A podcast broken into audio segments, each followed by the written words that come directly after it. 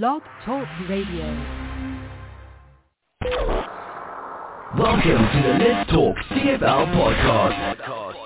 Roundtable discussion recorded live on Sunday and Wednesday nights. Visit Let's Talk CFL on Facebook for showtimes. Brought to you by the Let's Talk Sports Groups on Facebook. Our partners, LostWorldOnSport.com. Stream live on blogtalkradio.com.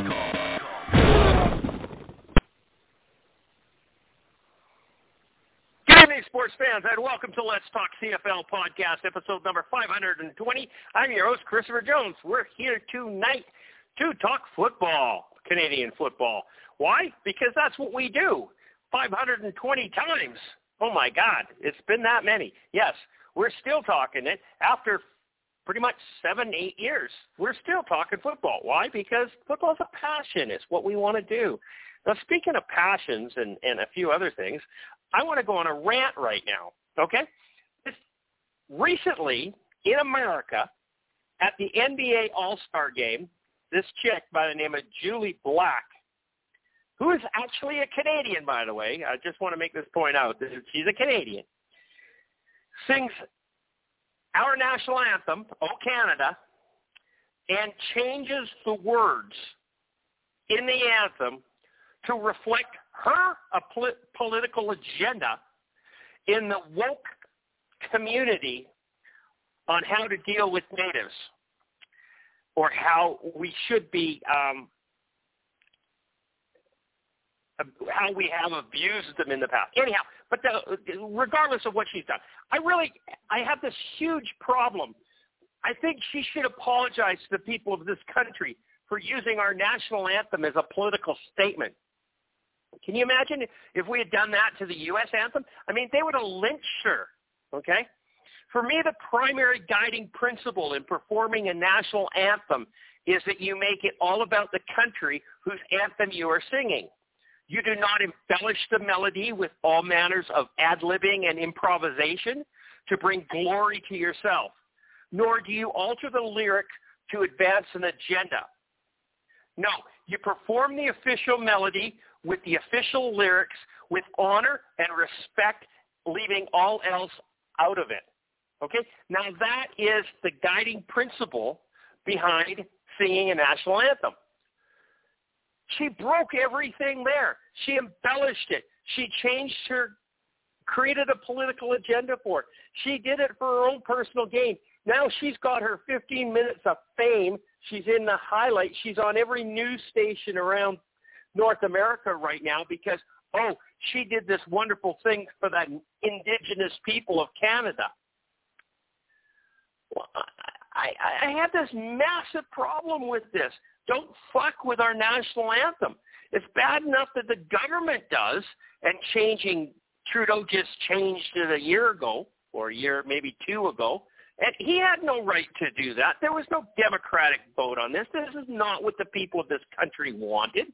And regardless of whether or not you think Jully Black's version of O Canada is better, it's the fact that she didn't have the right to do that. And I have a serious fucking issue with somebody taking our national anthem, which we should be proud of, and being patriotic, and Canadians are anything but. We've proved that so many times. But we should be defending our nation and what it stands for. Bastardize our national anthem should be hung. I'm sorry, I have a problem with it. I mean, this this this woman needs to apologize to the people of this country. And and then there's so many other people go, oh, it wasn't that bad. It doesn't mean that much. Oh, it was okay. I kind of like it actually. It doesn't matter. You can't do it. You're not allowed to do it. In fact, I think it's against the law. I think there's a, something in there that says that you can't modify the national anthem without a uh, legislative vote on it or whatever. I don't care what it was. Parliamentary vote on it. Um, so anyhow, that's my rant for the night. I, I I don't know how to do this, but this woman needs to apologize to the people of Canada. But she's got her 15 minutes of fame right now. She's she everybody loves her. She just thinks she, this, is the most wonderful thing. These idiot woke cancel uh, cancel cancel culture idiots. I, I don't know. I don't know. Then put on your masks and go get your vaccinations and carry on. Anyhow, that's my rant. Let's open up the phone boards and talk to the boys and see what's going on. And right away, I'm going to go to uh, William in uh, Calgary. How you doing, buddy? I am good. Thanks very much. I don't have anything to say about what you were griping about because I didn't hear it. I didn't see how she changed the words, and now you're going to make me go and look and see how she changed the words. And after I go and look, I will comment on it, but not tonight. Um, okay, so what, I'll, that, I'll tell you right now what she did. Okay, hang on, hang on. Okay. It's our Canada, our home and native land are the words. Yep. Okay, Okay. and she changed it to "Oh Canada, our home on native land."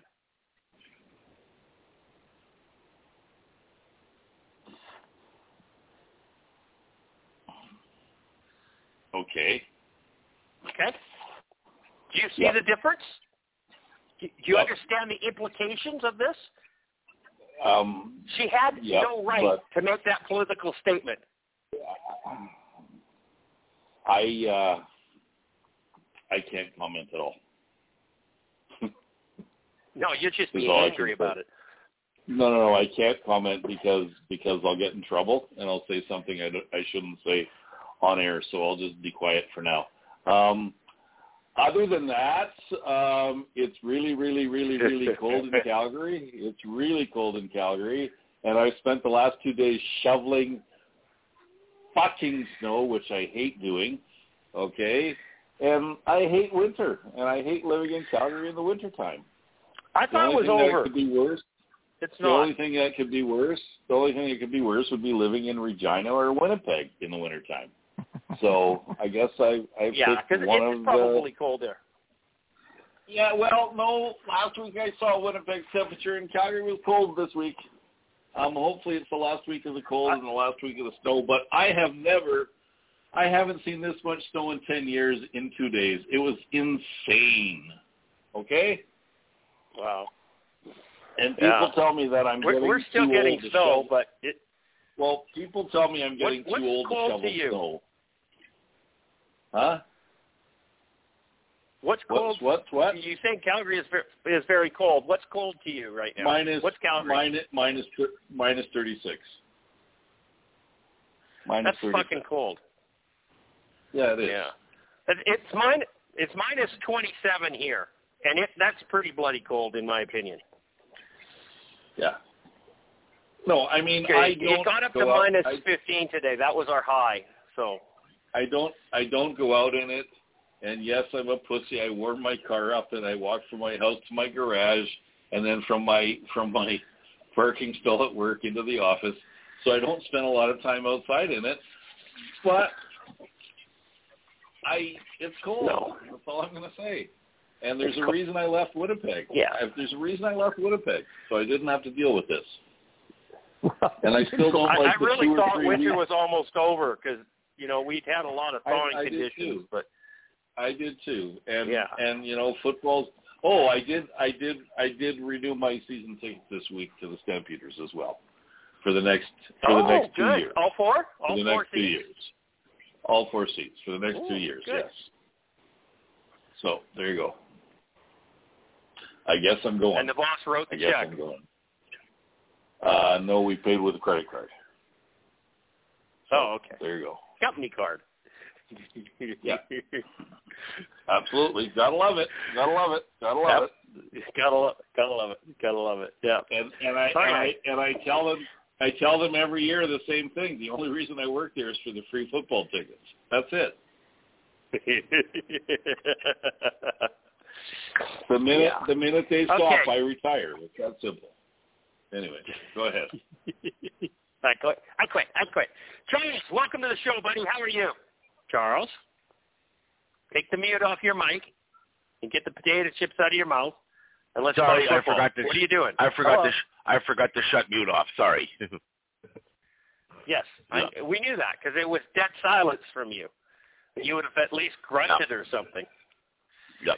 Yeah. And I'm glad Okay. now Will uh, renewed his season ticket. So, because uh, when I go into Calgary this week, this summer to see the Lions play, I got somewhere to sit. Um, anyways, uh, good evening. It's cold out, so it's cold here too. Wait, y- you're going Yep. to Calgary to see the Lions play there? No, I'm not. I'm not really going to Calgary to see the Lions play there. Well, maybe I will. You never know what, what the future brings, but who knows? I don't know. Do the Lions play there this year with this schedule? I don't know. With this stupid schedule, you never know where anyone's playing. I don't even know if they play there in the summer or in the winter, or who knows. I don't Yeah. know when the Lions play in Well, I Calgary. I think they play there in the preseason. I'll go there in May. No, I don't think I'll go there in May. I'm already going somewhere else in May. So. No. Okay. Well, yeah. Uh, Let's go over the schedule here and just see if, if BC Yeah. does play anywhere. oh, B B BC's in Calgary. They- That's the season opener. uh, The day after my birthday, June eighth. BC is in Calgary. It is June eighth. Yeah. Oh. Well, that's kind of. Do they go there at all fortunate. again? I think they might go there a second time, don't they? Uh, no, they don't. I- I'm, No. I'm But kind they of are there kind of in looking. June. I'm not Hmm. seeing it. No. No, the only time they're there is June 8th. No. They play Calgary on this on week 20, but it's in BC. Yeah. Oh, And they also week, play, week uh, in the 21. preseason. BC has a bye at the end of the season. God, I don't like that.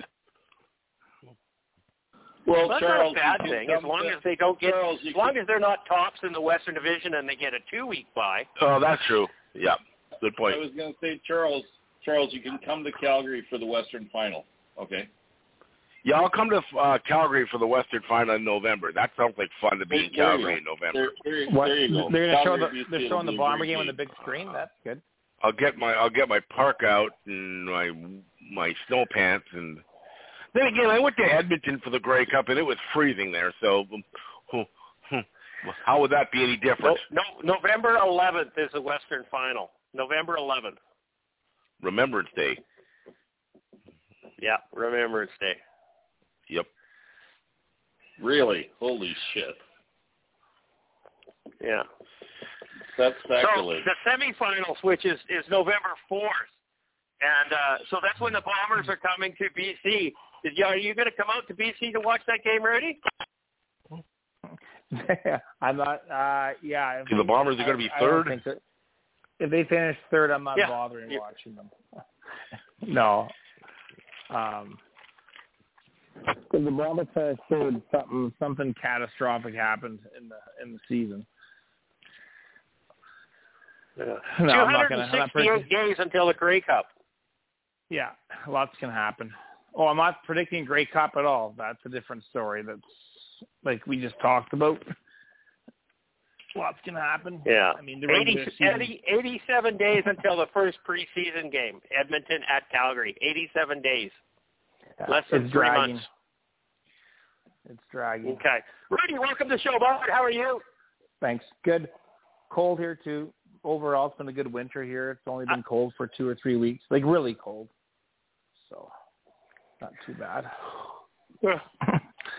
and uh, what was I going to say? I have not watched any of the USFL. I wanted to watch a game and I couldn't get to it. I heard uh, mixed reviews. Crowds were bad. So, I mean, not surprising, but Uh, It, is it USFL or is it XFL right now? It's XFL right now, right? Yeah, it's XFL. The XFL. I keep going. Yeah.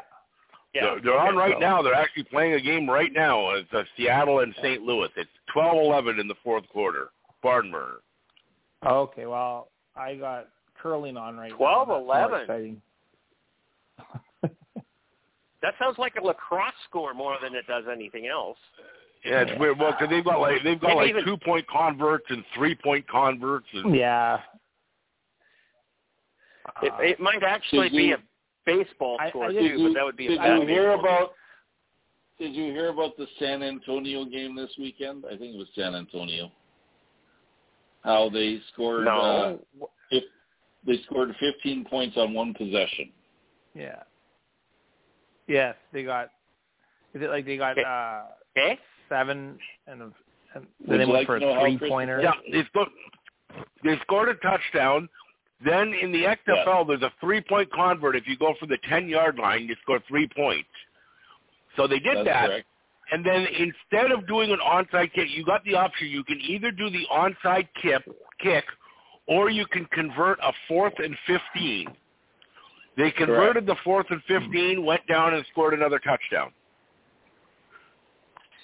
Too gimmicky. What? I mean, I don't mind. I don't mind and that's what I said and right from the beginning. XFL and USFL are too gimmicky. Nobody's going to watch them.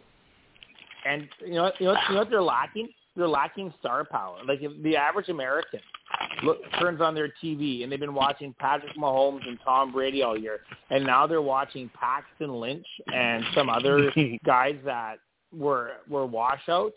Or I mean, that's uh, that's not going to cut it. Like it's that's the end of the day. That's where they're going to fail. Is they don't have the star power eh, for that audience. What do you mean? You I mean, don't like what- watching yeah, well- AJ McCarron, whoever he is? Isn't that an airport? You know? um, yeah, no, it's not. Uh, Okay, let's it's let, not let's good. talk some Canadian football now, can we? Because like I really don't want to talk about Yeah. this American shit. It, it's bad enough talking about uh, NFL. Never mind the other garbage. Okay, so segment one here. The BC Lions have acquired quarterback Dane Evans from the Hamilton Tiger Cats in exchange for a conditional fourth round pick in the 2024 CFL draft. Hamilton Ticat fans are losing their shit right now because they got a fourth round pick for Dane Evans. Well, honestly, if they didn't get a pick from uh, a trade for Dane Evans, they would have to release him because he was not going to renegotiate his contract and stay in Hamilton. Not in Hamilton. So, so they had no choice but to trade him for a bag of hammer handles, and that's pretty much what they did. Uh, conditional fourth round pick. I don't know what the conditions are and how they can get conditioned in the fourth round. I don't see it being anything else. Now, according to Farhan Lalji, Dane Evans has agreed to a restructured contract with the BC Lions, and that was part of the trade is that Dane Evans actually requested to go to BC. And so he restructured his contract so that he is a uh, competing with Dom Davis for the number two position in BC. He has not been signed on as a number one quarterback in BC. That is still Vernon Adams. He is going to compete for the number two position. And if Vernon Adams shits the bed or gets injured, I'm sure that it's going to be Dane Evans that is going to be the starter. So I think BC has a fairly substantial one-two punch, even though it's not all-star quality. I'm not disappointed with the trade. I am surprised by it. I didn't think that they would do that after signing Dom Davis. Um, but it's kind of there. I mean, Toronto Argonaut fans are losing their shit right now because they think that they should have traded for him. But Hamilton would never have traded them to their enemy, the Argos. Wasn't going to happen. Now, BC can turn around and trade him to the Argos, and that would be perfectly fine. So that may happen. Who knows? But uh, it, it wasn't going to go anywhere in the Eastern Division. He was going to come out west, and nobody seemed to really want him out west, uh, except maybe you know could have gone into Saskatchewan. Probably could have gone to Calgary. Calgary could use a good backup quarterback right now. Um, so you know, it, it, whatever. Anyhow, it turned out okay for the Lions. I'm kind of excited about it. Uh, I'm not saying I'm overly thrilled about it, but you know, what's the downside? Dane Evans was a pretty good quarterback in in Hamilton at one point in time. He just hasn't performed at all in the last year and a half. And uh, you, you would have thought that when they traded Jeremiah Masoli, he would have stepped up his game. He just simply didn't do that. So I, I yeah, I really don't know what's going on there and why or how come, but so be it. Uh, Charles, what's your thoughts on this BC Lions acquisition? Were you surprised? Well, I was surprised. I didn't see this coming. I mean, I figured that they were going to No. um, trade. I figured Hamilton was eventually going to trade Dean Evans one way or the other, but I wasn't expecting it to be here in BC. I was thinking about it earlier. Going into last CFL season, I mean, even though we didn't know it, it was skeptical. We definitely had a more talented starting quarterback because I personally think Nathan Rourke is a better quarterback than Vernon Adams. But heading into this season, the BC Lions, I think, have much better depth at the quarterback position than they had going into the season a year ago. No offense to Antonio Pipkin, no offense to Michael O'Connor, but to have Vernon Adams, now Dane Evans, and then I'm fine now with Dominique Davis being number three. I was nervous about him being two. I'm okay with him being three. So with that, I think they've got better depth now at the quarterback position than they did a year ago. They have amazing depth. Um, yep. No, it, a year ago, everybody was questioning the the quarterbacking of Nathan Rourke, Michael O'Connor, and Antonio Pipkin. Everybody. I mean, how many people picked BC to finish last in the CFL? Most people. Year? A lot of people did. Yeah, no, I, I mean, I, I didn't. I, I, I picked them to be third, but they ended up in second, which was great. I'm happy with that one. Uh, I thought Calgary was going to be better than they were. Uh, no, I, I think this was a good acquisition. I'm happy with it. William. Um, I'm impressed, actually. To be honest with you. Yeah. Um, BC got BC got stronger. We know that Dane Evans always plays his best as a backup quarterback. Look at the last two, or the last, other than last year, the two years before that, he was in the Grey Cup twice, right? As a backup quarterback. Yeah, coming off the bench, he was good. Masoli, Jeremiah Masoli always got hurt. So, um, you know what? I, I, I, I, once again, I think BC doesn't have a lot of confidence in in in Michael O'Connor, which Calgary didn't either after the one year he was in Calgary. And so this is a good move. And BC has to have. I don't think they gave Michael O'Connor a fair shake. Well, you know what? Everybody says that, and he doesn't do shit. So, I mean, that's all I can say. Um, but I'm thinking BC has the best depth at quarterback in the CFL right now. So, and I think it's a good move. I think it's a really bad move on Hamilton's part because because we know Bo Levi Mitchell's not going to last the whole season. So what are they going to use? Matthew Shiltz? Like really, guys? Yep. Like really, mm-hmm. guys? I mean, that's that's pretty scary. But obviously, I think Dane Evans probably demanded a trade out of Hamilton. So you know, yeah. that's all I can say. But it's a good move on on BC's part for sure. For sure, for sure. What what's your opinion of the quarterbacking situation in Calgary right now? Um, question mark. Question mark. In all positions? Yeah. They have a number one. So you're not totally sold on on Jake Maier, are you? No, no, not even not even close. They have a number one, and let's see if he is a number one because he's got he's got no competition going into training camp. So um, he's only a third year quarterback in the CFL. I'm scared. I'm extremely scared. So okay. And he was very hot and cold last year too. um, he wasn't. He yeah. did not. He did not give me a lot of confidence some days. Okay, that's all I'm gonna say. No. Um, that's all I'm gonna say. Uh, we we will we will see. It's just you know what.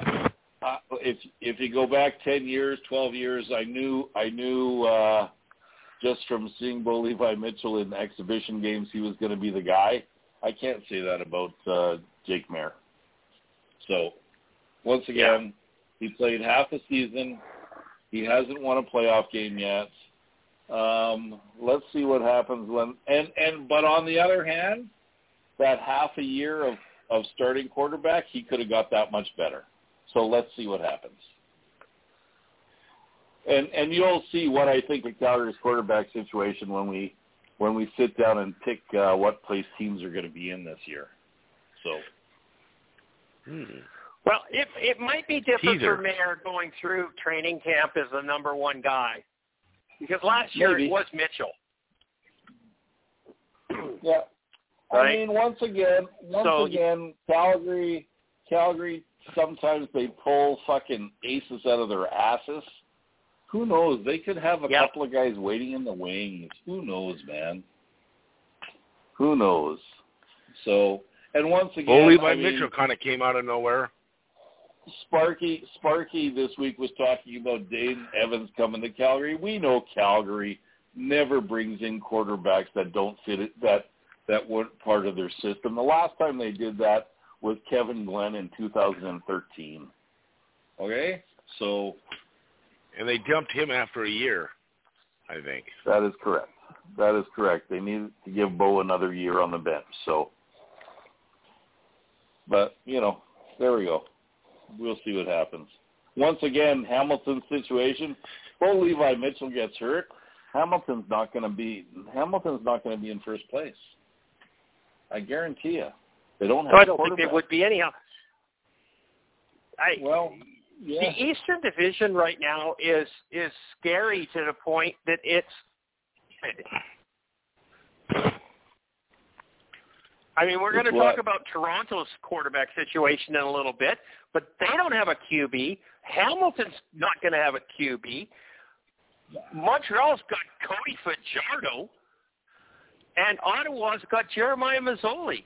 Like seriously, All I know There's not one team in the East all, that isn't all a I question mark. know. Yeah, but you know what? I think the quarterback situation in the CFL currently is the bleakest it's been in 25 years. It is tough. Uh, without question, and I've I've said that numerous times. I've It's never not good at seen such a poor class of quarterbacks. There's nothing out there right now. I am just not impressed right across the board. Rudy, No, not at all. your Yeah. turn. Uh, well, I like Dane Evans. I mean, I, I like him. I mean, I just think the two Grey Cup losses in Hamilton kind of set him back. I think it showed last year. He he wasn't quite right all last year, and uh, I think it's a good pickup for BC. I think it gives BC uh, insurance if a quarterback goes down. 18 games is a long season, and Vernon Adams has had injury problems in the past, so. That's something. That's, that's one thing you don't have to worry about if you're a BC Lions fan is that position. And uh, now, if they turn around and trade him to Toronto, I wouldn't be surprised. But um, I don't. I don't see that happening the way it looks. It sounds like it, they. Well, if they, they got a good restructured contract with Dane Evans, why would you trade him? Yeah. No, I agree. That's right. And Donovan McDavis is Davis is a third string quarterback. He was a third string quarterback in Winnipeg, and that's what he is. I mean, Ottawa tried to use him as a second string and a starter, and that was an absolute disaster. So he's uh, he's right where he should be, as third string. So I'm not. I mean, uh, besides the Ticats fans, Dom Davis is the one that should be pissed off with this. Well, I mean, he's got a chance. Uh, they're they're bringing him in. I mean, if if it's a fair competition for that backup spot, then he just has to make a, you know. But I think I think they've seen enough, right? They've they've they've they've had enough of a sample size. I mean, Donald Davis has been around the CFL for what five or six years. Yeah. So, Yeah. so there's there's gonna be no I more surprises. Oh, he's a complete joke in Ottawa, but then so was Ottawa. I Yeah. I honestly see Dominique Davis playing very much the same role that Antonio Pipkin played last year as the short yardage guy. Third- That's yeah, about it. Third, yeah. Uh, yeah. As long as the other two don't get hurt. We Well, saw that's- Tony Pipkin that's in the as a starter. Yeah, that was out of necessity. That's that's why Vernon Adams came over to town. Who's running the ball for BC What was this that? year? Who's running the ball for BC this year? Oh, we don't That's know That's a yet. mystery. We don't know. Yeah, mm, yeah, that you might want to get that. That could be an issue if they don't have find a good running. I mean, there's lots to choose from in the states, but that's still. Yeah, I, I, I'm not concerned about the running back position. There's probably about two to three thousand running backs down in America right now, and out of those two or three thousand, you probably could find ten or fifteen that are hard charging hmm? bullbacks that go up the middle, and probably another half dozen or more good scat backs.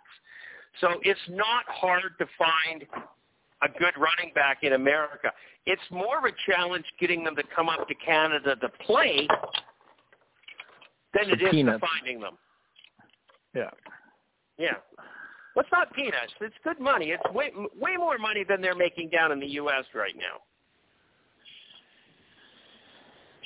Yeah, I mean, if you establish yourself too, there's always a chance to make some more money. But uh, uh, I just thought Butler kind of uh, was hitting a stride in BC at the end of last year, so I just that could Well, have been a You're not going to find a BC Lions fan that's not disappointed that he's not coming back.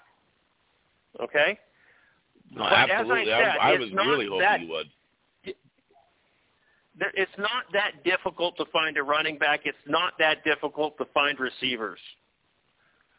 And if you're paying top dollar for a running back, you're paying too much. And the thing that's more important too is if you've got a decent offensive line, uh, even a, an average running back should be able to get some pretty good yardage. yeah. Correct. I mean, I, I, I would much rather put my money into an O line than a running back. So if this line, running back, which uh, Butler wanted, James Butler wanted some big money to play running back, that money's better spent on an, on a left tackle and a left guard. Way better spent. Well, and also gives you if you have an average quarterback, you have more time to throw the football too, right? So that helps. Yeah. out. Well, exactly, and that's that's why the 2013 Saskatchewan Roughriders made Darian Durant look like a fucking hero. I Right? know.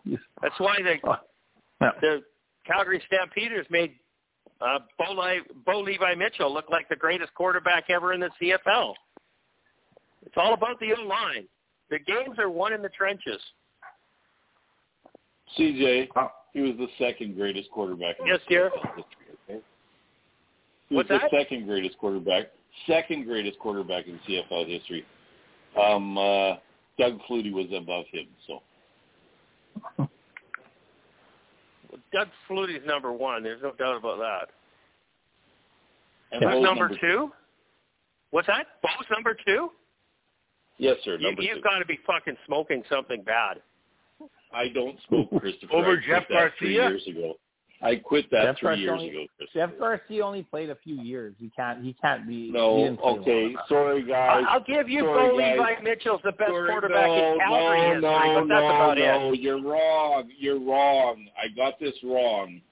Number three is Bo Levi. Number two is Doug Flutie. Number one is Marcus Crandell. Thank you very much.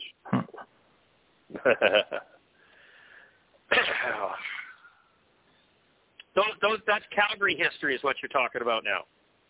You remember? You remember that, don't you? Don't you? You remember that, don't you? You come on. You remember that. Of course, Marcus Crandell winning the Grey Ru- Cup. No, no, Damn no, no, straight. no, no, Rudy, Rudy, you remember that game, don't you, Rudy? You remember that. Game. Yeah. Yeah, Yeah, for sure. It was a pretty special Winnipeg game. was over. Pretty special game. Winnipeg was overconfident. Pretty special game. And our, and our kicker missed three field goals. Seems to be an issue when the Bombers Okay. lose.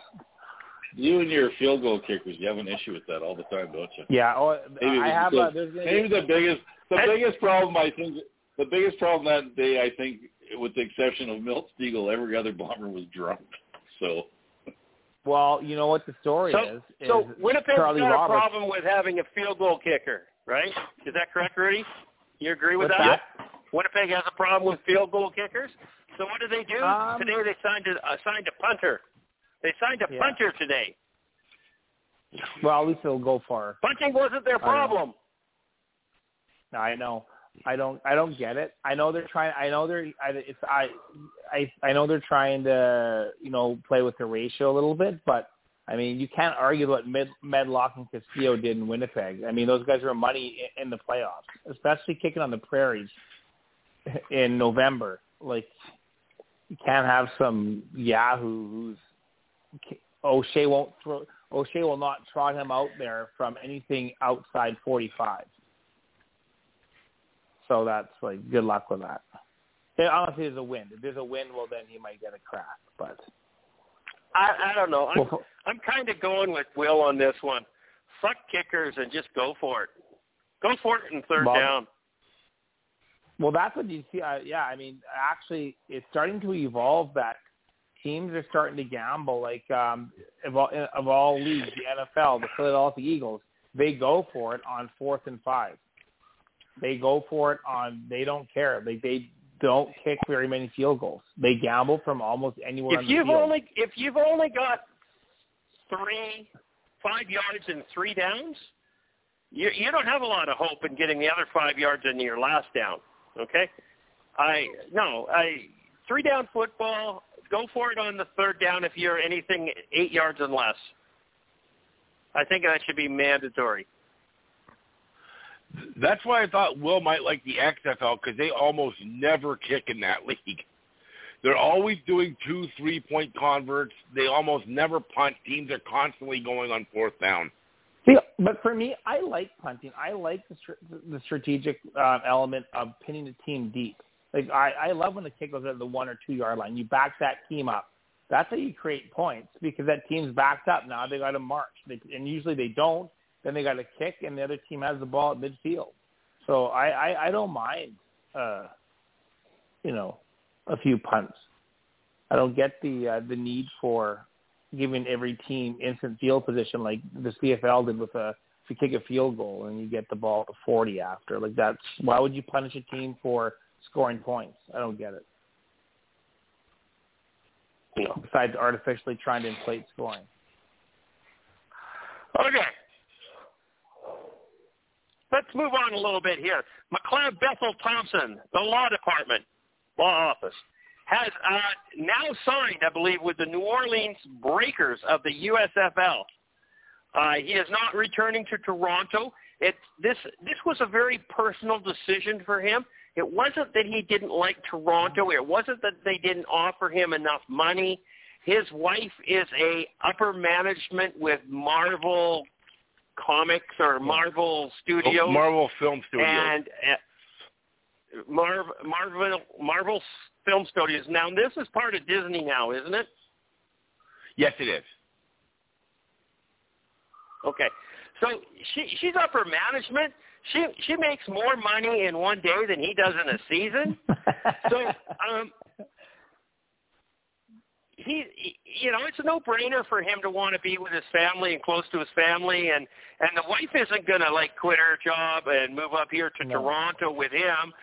Um, that's just not going to happen. So um, he did the best thing that he could possibly do. I don't have a problem with this at all. I I don't know, you know, he's not going to make the NFL. Um, he says, well, now that I'm down in the in America, the NFL can have a good look at me. You're, you're 34 years old. Yeah, I think I don't think he believed that when he said that. Younger quarterbacks sure. in the NFL have retired. Yeah, a boy's got to have a dream, man. Come on. The boy's got to have now, a dream. What, you know, I, I'm all what, for what, that and everything else, but so be it. You know, he, he wants for? to keep carry on his career. The USFL is a really good option for him. Uh, you know, and hey, you know what? He's hey, only got I'll a put, year or two of football left, and if the league lasts that long, good for him. Wait a minute. I'll put this out here, out there. I've seen worse quarterbacks in the NFL than than uh, than him. Okay, I really. Have. I agree. Because there's some pretty smelly ones out there. So just saying. Yeah. Just saying. Yeah. Just yeah, saying. Did you see what he signed for? Did Anyways, and, and they also say they also say he's going to make a hundred thousand dollars in the USFL. That's it. Where they say he probably would have made three, three or four in the CFL. So Yeah, who that, knows? that's what I'm saying. His wife makes up the difference. But the biggest, in, you know, the biggest a half thing, weeks.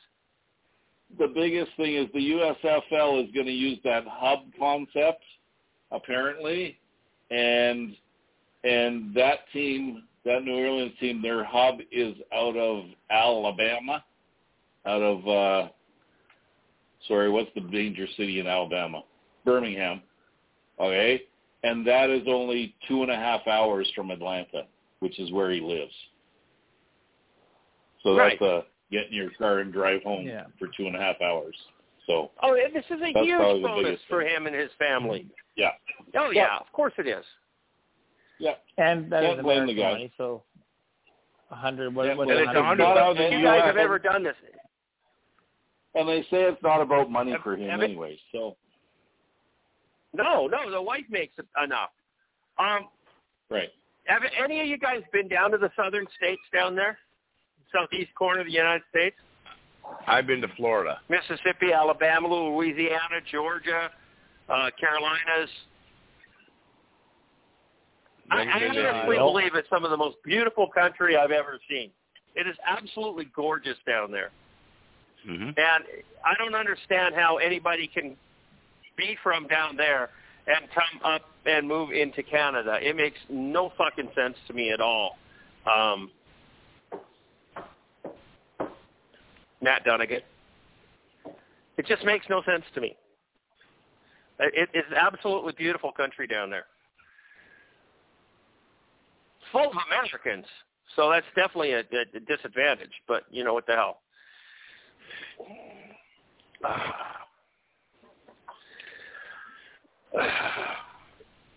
Okay. Anybody else? Uh, William, you got anything? Uh, you did. Charles, you got anything to say about McLeod, uh, Bethel Thompson signing in the USFL? You good? No, I mean it's fine. I mean I understand why he's doing it and so on. To me, it didn't seem like the Argos were really um putting that much effort into signing him. Anyways, it didn't seem like they uh Well- they were all that. I mean, they were just kind of sitting back. They weren't being that aggressive. They said they well, were they put giving a very, him they were giving very him a lucrative chance. ta- offer on the table to him. Okay. From what I understand, they gave him a very lucrative contract offer, put it on the table, and he said, "I have to think about it. I have to talk with Mhm. my wife, and we have to decide what we're going to do." And the Argo said, "Well, we will give you until this date, and then we have to do something." And that date hasn't come yet, but obviously he's he's done it. I mean, Pinball had said, you know, we can't wait forever. We have to tie up our quarterback position. And they really they they have Chad Kelly right now, and that's it. Toronto is in a desperate spot for a quarterback right now. The only saving grace for Toronto is nobody else in the Eastern Division is any better.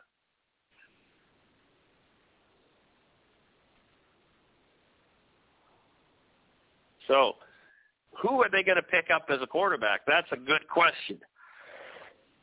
They don't got to panic till the second half of the season, anyways. Go nine and nine or eight and ten, make the Especially playoffs, in the and East. then yeah, and then just It's, You know, they're they're in the. East. yeah. Yeah, Oh, they, just- they don't just- have to. just- the week, week Just so you know, wait a minute though, just so you know, just so you know, USFL season ends when the CFL season starts. Or just Yeah, after I know, training but camp. McLeod So, Bethel Thompson's not I- going to come back up here. You never I know. can't see that. You never They're- know. You never Their know. 10 I game season some- and then our 18 game season is too many games in a year for a body. Yeah. Also, Yeah, I read yeah, that yeah. US, USFL contracts are all two-year contracts, so you can't Yeah. just leave to go to the CFL at the end of the year. yeah, I read that too. Okay. But you'll still be under contract. Okay.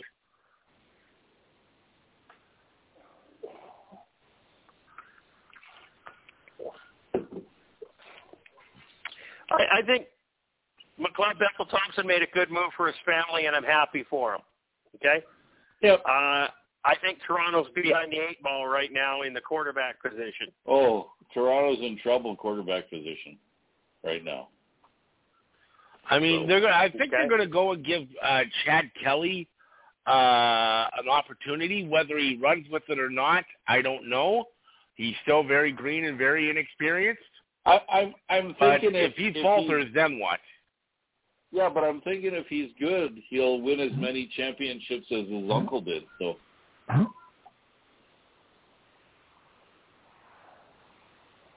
Yeah, right? Who's that? which was Jim? zero. Jim Kelly. Well, he's already got one. He's already won up Jim. What was that? He's already, he He's already, already got one. one.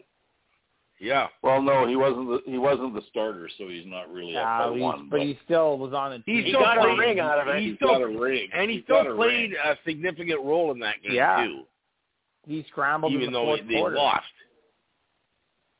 Yeah, Um, no, no. The guy who played the significant role in that game was the kicker from Winnipeg. Okay. Who kept missing? Wow. He only missed once. That's too soon. Rudy's going to hang up on us. That was one not. too many. No, it's not. No, it's not. He only missed. He only missed once, Which was one too many. And then he Once got a field goal block. Once Well, with the field goal, you got all these. You got all these athletes out there on the field, and you rely on a fucking guy who kicks the ball to win but the, the problem game is for the you. field goal that Give got blocked was the field goal that, that got blocked was was uh going well wide. So that was never. I wasn't worried about that ever being good. But that's all right. He missed the kick no matter what. Okay? Oh yeah. That was still in a cheerleader. Good thing it Moving on.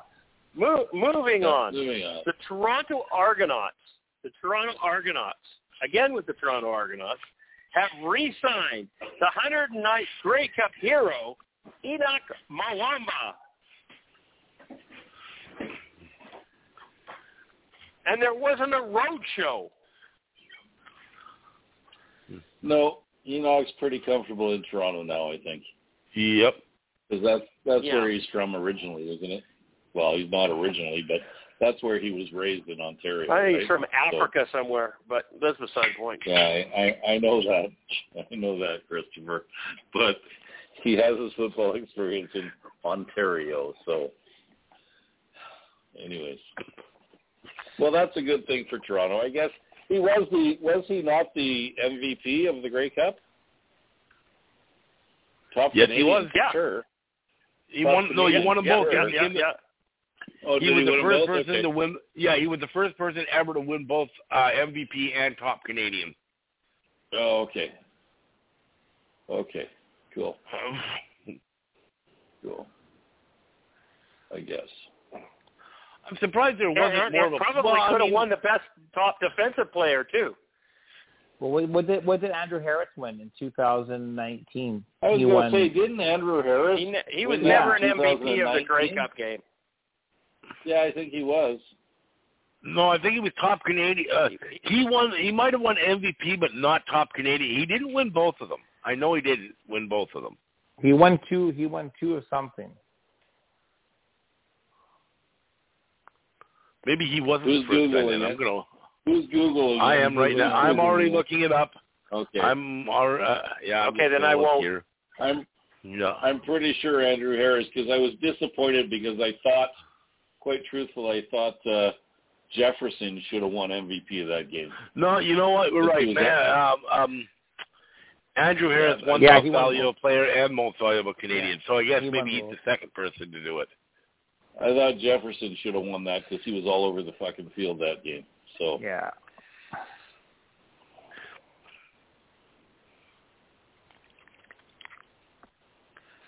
Well, that sucks. That doesn't work. Okay.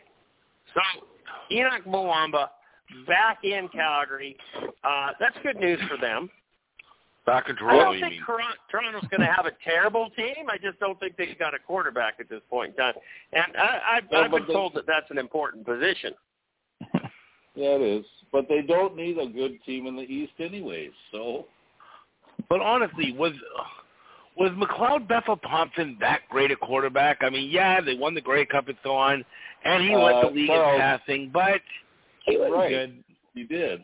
He's also and once again, you guys every every year you guys talk about how McLeod Bethel Thompson isn't that great, but every year he's the starter for Toronto and he, he competes he keep and he keeps winning. So and he throws and he can throw and he can throw a fucking ball. mhm. There's gets no the doubt job about done. it. Yeah. His good old line.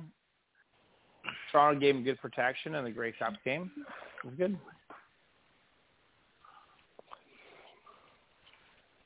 I mean, if he was on a good team, then he probably would have been an all-star, right? Yeah. We wouldn't be looking Yeah, at I think the that's same fair. way. But Toronto's never been that good of a team. Okay? And, well, they they were and good you know, enough to win I've the always said Cup. that a, a really good team is going to make a quarterback look better, but a really good quarterback is going to make a team look better. And I honestly think McLeod Bethel Thompson made the Argos a better team. I do too. Mhm. As opposed to the They team say making he him look good. Okay. They also they also said he was quite a leader too. So He, he was a leader in the locker room. He, he, he, the Toronto Argonauts have lost a substantial asset. There's absolutely, no doubt about that.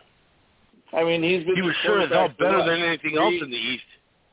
He was their quarterback for what, three or four years now? I think. Yep.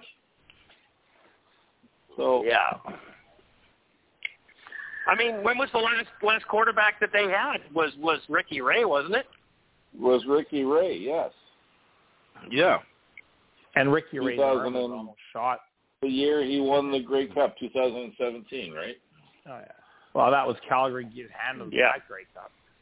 Right. Calgary won it in 2018. Yeah. They beat 17, Ottawa. I. So, so are we going to look back now in a few years and say, hey, he was a pretty good quarterback after all? I think we I've said always that said now. he was a being 2020. I've always said he was a good Well, I, quarterback. I think we're al- we're already saying that. Yeah. Okay. Yeah. We're not saying. You know what? Would he be as good a quarterback in on a Western team? Well, I think most of the Western teams are better teams, so he would have looked better in the West. But is he in Toronto? I mean, maybe- he didn't manhandle Maybe Western teams. maybe he Rudy He didn't come maybe, over here. Maybe Rudy. I was going to say maybe Rudy can tell us what year Rudy was he in Winnipeg, and who did they pick over him? Drew Willy. I think so. 2014, 2013. I think 2013. Okay, Yeah, and was that Drew camp. Willie? Yeah. He was in camp, and then they picked Drew, Drew Willy Willie had a good. Bethel. Actually, Drew Willy had a good start here. He, he won like his first four or five games, and then it just went completely off the rails. His career, and it was just he never. I don't know what happened. We weren't very good either. So, but uh no, and also don't forget the other thing is, I mean, Toronto they they get to play. God, they played Hamilton six times last year. Ottawa. I mean, they played two crappy teams, like eight games last year. So, Yep. I mean, his stats are a little bit inflated from playing those teams. Well, all stats in the Eastern Division are inflated. Well, Do that. I mean, now, well, even more so now because they don't even come. They don't come west. I mean, they don't even play a full schedule against the West. No, McLeod Bethel Thompson was with the Bombers in 2016, so that would have been Matt Nichols, not Drew Willy. Oh, okay. Okay. Oh no, I would take Nichols over him. But I like Nichols. He was good. Under he gets shit on. I don't know why. He did nothing but win here. But he didn't brought us- win the big one. He didn't Well, win the these- big one. Do you want do you want to go through the games, his playoff games, and how many points he put up, and their no, defense? no, was we're not horrific? doing that because we right. don't really give a shit. But he didn't win the big one. And then So he goes you to lose- Ottawa, if- and we never if you and we if- never if- hear about him again. But if you lose, so if you lose fifty to It- it- forty, Kevin Glenn didn't win the big one for them either, you know. So well, but Kevin Glenn broke his arm because Charlie Roberts was hung over and fumbled all over the field. yeah, well, and Matt Nichols did, you know, he didn't win the big one either. You know, if those two guys aren't even close to being as great as uh, at, as um, oh fuck, I just lost his name, Marcus Crandell. Marcus Crandell won the big game. He went out there and he won the big game. He did so. Actually, That's actually, that's the only important bad. thing. Actually, the True block fact. punt, the block punt won the game. That's that that that killed Winnipeg. They were coming back, and the block punt. That was a big play in the third quarter of that We game. were coming back until somebody offered Charles Roberts a beer on the sidelines, and he said, "Fuck this." No, I'm Roberts. over with They didn't even kid." they didn't even use him that much. But no, that that block punt was uh Charlie Roberts drank whiskey Okay, that's straight. Here, here, here, here we go. The Winnipeg Blue Bombers have surprisingly re-signed American receiver Rasheed Bailey on a one-year contract. Why is this surprisingly? I put in surprisingly because once they signed Kenny Lawler, I didn't think he was going to be going there. Mm. I thought they would have liked to have had him back, but I thought once Lawler signed in in Saskatchewan, and that's becoming a very full receiving core, bringing him in, I just didn't think they would because I didn't think they needed him at that point. L- Lawler didn't Well- sign in Saskatchewan. He signed in Winnipeg. I meant Winnipeg. Sorry, That it's is the correct. tongue. Yeah. Okay. You're They- well, me there you- for a minute. he, he had to take a haircut, and he did. He he he took. He wanted to stay in Winnipeg, so that tells you something about how good the organization's become. That he could have taken more money and played somewhere else, but he wants to stay in Winnipeg. So, I mean, I, I don't get this. I don't know why Winnipeg is doing what they're doing. They're they're, they're literally a geriatric team now. Kyle Walters is not doing his job because he's not Well, got a contract for and- next and- year. and, and, and he is just—he's not doing his due diligence and turning that team over. He's just keeps signing old people. well, no, I I mean, we got, a- we got Uh, younger running back. I heard an interesting I heard an interesting concept on Winnipeg today. Why they're doing why they signed Rasheed Bailey and why they signed Lawler. Okay, so because let's face it, Winnipeg's receiving core was not that bad last year. Okay, it was not No, that bad at all. Okay, so why would you spend two hundred and sixty thousand dollars on Lawler, and then also sign Rasheed Bailey. And why wouldn't you take one of those two guys? And I don't know what Kenny Lawler signed for, um, but they let uh, what's his name get away. Who is it, Rudy? Um, the offensive Couture? lineman, Drew De- Drew Couture? Drew Couture. Desir- Drew no no Drew Desjardins or whatever the fuck Okay. his name is.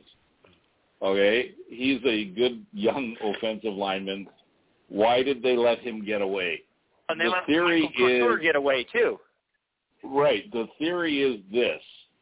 The theory is this. The theory is you got you got Willie Jefferson, you got Jackson Jeff Coates, you got uh come on guys, the BC linebacker, middle linebacker, Big what's Hill. his name? Bighill. Big Hill. Okay, they're Yep. all getting along in the tooth, baby. They're all getting along in the tooth. Yeah. I, I would Okay. say this is going to be their last kick at the can. Okay, so so what they're saying is they're gearing up the offense to be the the powerhouse this year, not the defense. They're going to have to compensate with a little more offense than defense this year, and they say that's why they're doing what they're doing. So Huh? it's a I mean- it's an interesting theory. And It's you an forgot interesting about theory. It's an interesting You theory. We'll see. I mean, they've done pretty good the last six years. They've been in the playoffs six straight years, so they're doing something right. Yeah, being in the playoffs for six years straight is no big deal. I mean, fucking Saskatchewan can almost say that. I don't know in I the mean, west, in the west, in, Cal- in the west, and Calgary Calgary's been in the playoffs for the last 47 years, and and look what they haven't done. So well, you know, Pretty much. But the Um, one thing Calgary, the one thing Calgary has done is they get rid of players before their best before date, just before their best before yeah, date. I think Winnipeg. I think Guano Win- was the I think of. Winnipeg's stretching. I think Winnipeg's stretching it a little bit by signing certain guys, but who knows? well I mean, what Walter said is obviously they're going to address the holes at train. They're going to bring, I mean, different guys in, and I mean that's going to be the key is Which Who and they which fill they the can holes do. Yeah. I mean, Calgary's been Calgary's been bringing in guys for years at training camp that we've never heard of that fill holes, and maybe Winnipeg is doing that. Who knows? Who knows? well, West West teams do a good job of scouting too in the off season. They have camps all over the United States. I looked on Calgary's website. They have a list of like five five cities in the U.S. where they're having uh, an open camp. So very organized. I clicked on the Toronto Argonaut link. It didn't. It didn't open. Nothing. There's nothing there for training camp information. They probably don't So- know. Uh, which park's going to be not being used?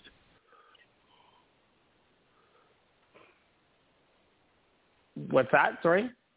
Nothing. I was just making a Oh. joke. I'd be like, which park is not being used right now? Oh. That's where we'll hold training camp. We got nowhere Yeah. else. TFC kicked us out of BMO.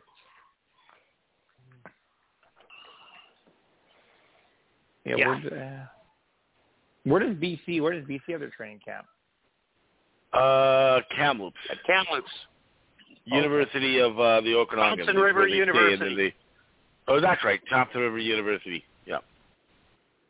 About 40 minutes from me here.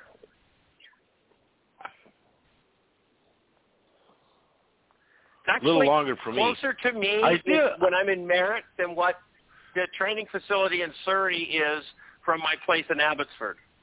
Yeah, pretty much. Yeah. I always say I'm going to go up to would take at least for 40 training camp, but I get there. never do.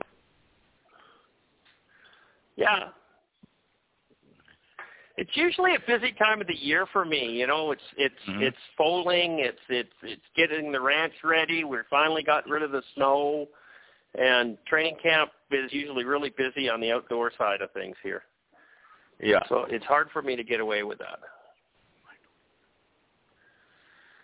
But anyhow, yeah, I think the Winnipeg Blue Bombers are getting a little bit too old, and they're not. That's why I say they're not as scary a team as what they have been in the past. I mean, even Zach Collaros is up there. What is he going to be? Thirty-five by the time training camp comes around. Offensively, they're scary. I mean, you had. I mean, we haven't even mentioned uh, Schoen, who led the league in receiving last year. That guy's a beast.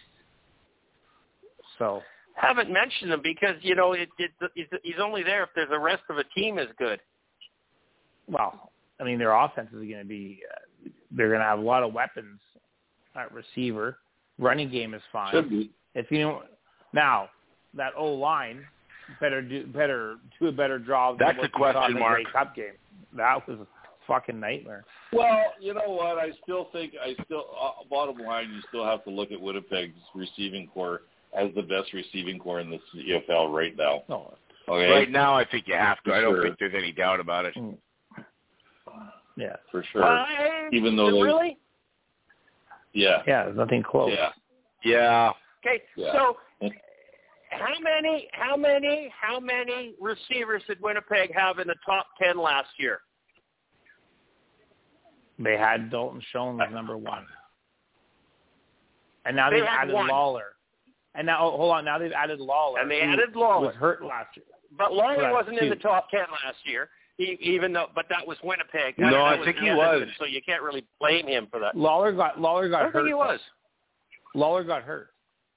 He missed the last four games That's right. He was injured. Yeah, that's right. That's Yeah. the point. because he was coming back to Winnipeg. Then that's that trade was done. And it when he got also and it also took it also took Edmonton like six games to decide on a quarterback. So that's the other thing. So Yeah. um, Well, but They yeah, no, they have Taylor Cornelius. So okay, fine. a- you, you got two. Okay. BC still has Yes. the same three that were in the top top ten last year. We had three receivers over a thousand yards. Lucky Whitehead, uh, Dominique Rhymes, and uh, Hatcher, all over a thousand yards, and they're all still Uh-huh. under contract with BC. uh, I, I don't know. I'm really having a problem with you telling me right off the bat, without anything else, that Winnipeg has I'm a better not. receiving core. I'm not because I haven't- there's a big difference. There's a big difference. What's the big difference, Christopher? What is? What's Zach the big Collaros? difference? No. That quarterback that BC doesn't have this year. You know, the guy who was going to throw 7,000. Yes, sir. Made a huge difference. Yeah, but he was only there for half the season. He was also Yeah, hurt but- long term. Right, but he, He, he still didn't had fall half off the. You know, it's not like the the the receivers fell off the map for the rest of the season. You know, they still performed. They still got don't forget- a I- I- thousand yards I'd each love for to- three of them. I'd with love with to, fucking I'd love Antonio to, Pipkin just- and just- Michael O'Connor Are you throwing the ball to him. gonna are you just gonna fucking yell over me?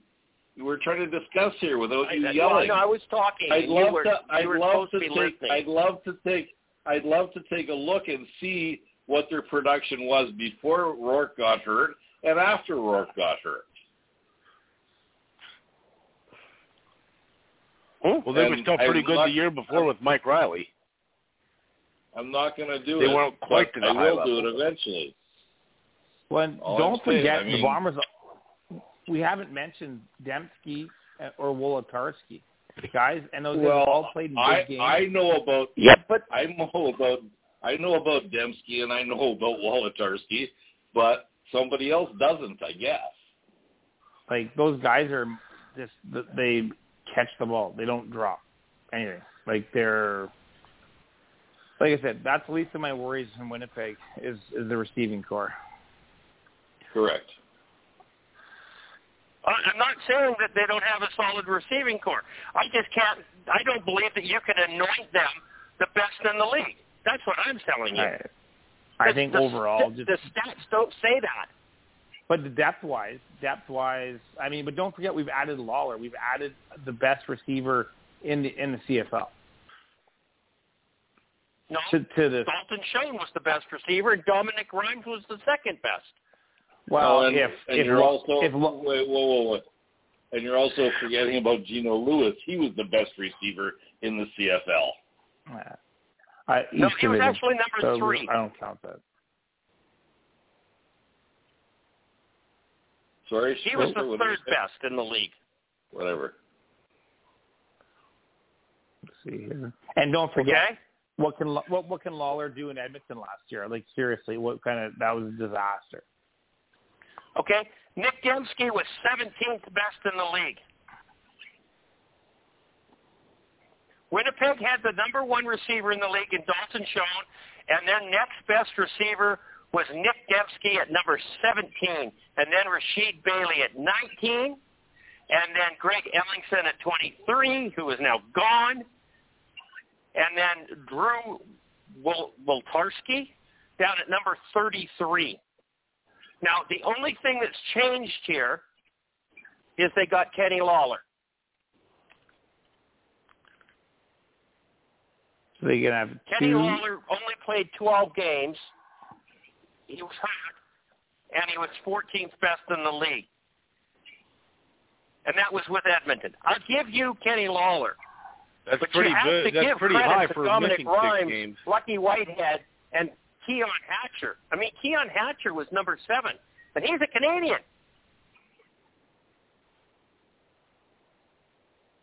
I'd say they're one two, and we'll find out when the season starts which I- is one and which is two. But a lot of times it goes by uh, the quarterback has a lot to say about it too. So Uh, the quarterback has a lot to do with it, and I'll give them a leg up with Zach Collaros over Vernon Adams. But then I wouldn't say I would Vernon. too. Ad- we don't know what Vernon Adams is capable of right now. He's never had a good team to be around, and he's never gone through a BC Lions training camp. You can't blame him for last year, and yet he still went four and two right off the fucking boat. And I'm not being a BC homer here. I'm just being a realist, and I don't think anybody else is. No, BC has a solid re- receiving core. I just, I mean, I mean, can, you, you see that fucking idiot on the on on the Facebook groups is putting BC in eighth place in the league. I'm loving it. who is that? That Marcus guy. Oh, I don't listen to him. You know what I'm talking about? you you Yeah, I know. You I don't the listen to him. you have the you have the ability to to to, to punt him, but you don't if he's doing shit like that. Why wouldn't you there's punt so him? many, there's I'd do it in a so many heartbeat. different, so much can happen. There's so many, so many intangibles There's before. so many variables with injuries Yeah, and I- everything.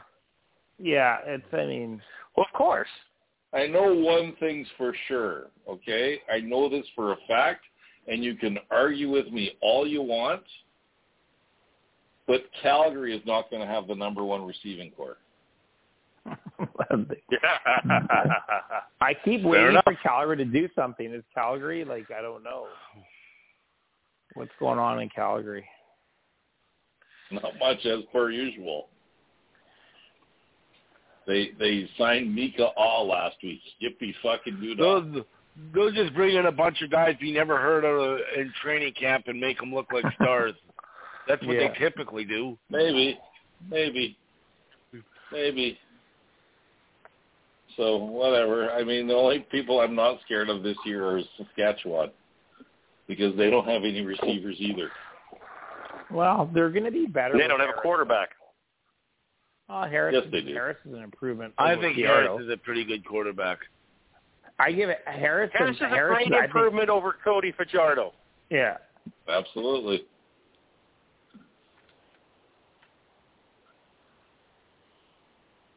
They have some pieces. Nobody can argue that I- one. Seven or eight wins, maybe nine. And you never know, and you never know what pieces go together. That's the problem. That's the other Yeah. thing. You never Injury. know. They've signed a lot of players. I just don't know how good they'll be. Once again, once again, first game. If the first game of the season Zach Collaros gets hurt, Winnipeg's not going to have the best receiving core in the CFL. I guarantee it. No, that's probably true. Uh, yeah, you know, you're right. Like, I mean, the math tells us someone's going to lose a quarterback. Like, the there'll be an injury to a starter.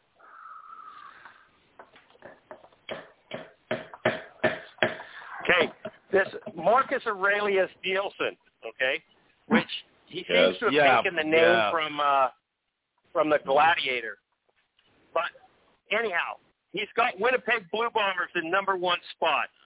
Number two spot is Saskatchewan Roughriders. Number three is Hamilton Tiger Cats. Number four is Edmonton Elks. Number five is the Toronto Argonauts. Number six is Ottawa Red Blacks. Number seven is BC Lions. Number eight is Calgary Stampeders. And number nine is the Montreal Alouettes. The biggest problem you got is Where taking is- this guy those are the- seriously. Who who the hell is he? Is- I mean, honestly, he's just is some he- guy that makes up. Is he from Ontario? I think he's a Rider fan myself, but Uh, probably. nobody would have Saskatchewan in, in, in second place. Nobody.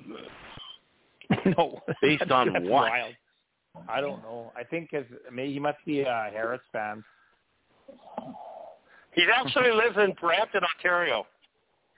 There you go. Yeah. Wow. What an idiot. I'm not going to argue with him about the Calgary pick. You you think Calgary's in second place? Or sorry, In Calgary's in eighth? In eighth You know place, what, Calgary, put he's Calgary in eighth No, place. no, no. I'm gonna. I'd put Calgary sixth or seventh. To be honest with you. Ah, I don't see that.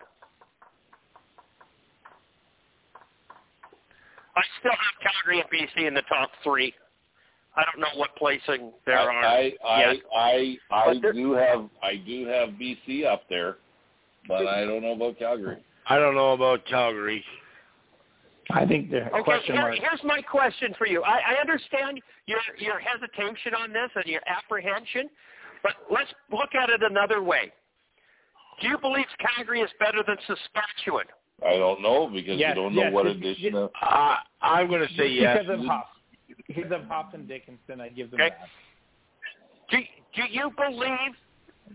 Do you believe that Edmonton or Calgary is better than Edmonton, or Edmonton's a better team right now? Even. Uh, I'm very. I'm up and down on that one. Because Okay. I, I like some of the changes. Do you believe that there is an Eastern team? Do you believe there's a team in the Eastern Division that is as good as Calgary? Yes, Yes. Which one? Hamilton and Ha- Toronto for that Which- matter. Maybe. Fuck off. There's not a hope in hell Ha- Hamilton is. Hamilton Hamilton is some- by far and away. Hamilton- By far and they away. Some, they've added some players. Okay. Okay. Yeah, it's just not so believing let's Mitchell. just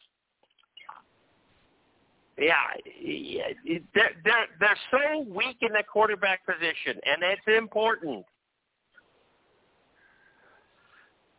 Calgary is number three in the league. Yeah, but Christopher, you got to look at Hamilton and see what they've done on defense. Holy fuck! Oh, I know. Right. Right, but did they Okay. bring back Jared Davis? Sorry. What? Did they bring back Jared Davis? Yes, they, did. No, they haven't. Yes, they they have. did. Yes, they have. Yes, they have. That happened last. That happened last week. Yeah. Oh, I missed that one. So they're going to the Grey Cup then. Yeah. From the east.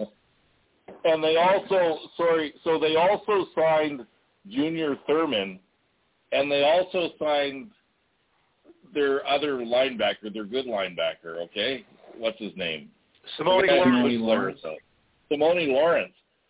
With with Thurman Thomas back there, Simoni Lawrence could do whatever the fuck he wants to do, and he'll be better. I guarantee it. It's gonna Yeah. be. They're gonna have a fucking. They're gonna have a killer defense for sure. Okay. So I'll give you I'll give Yeah. you Hamilton. Hamilton's up there. So but Calgary is no lower than fourth. In what? The CFL? in the CFL. I, I I think you give them a lot of credit, which I don't see, but I'm even looking at. I just at. don't see I'm anybody else being better. Yeah, but I don't see another team gotta- being okay, better. So so you got a you got a second year quarterback that I think at best is middle of the pack. Okay, you have you have you name you know other than Jerron or other than uh oh my God, what's his name? I can't even remember his name. I can't even think of a decent receiver on Calgary. Do you think Taylor Cornelius is a better quarterback than Jake Maier? I think they're equal.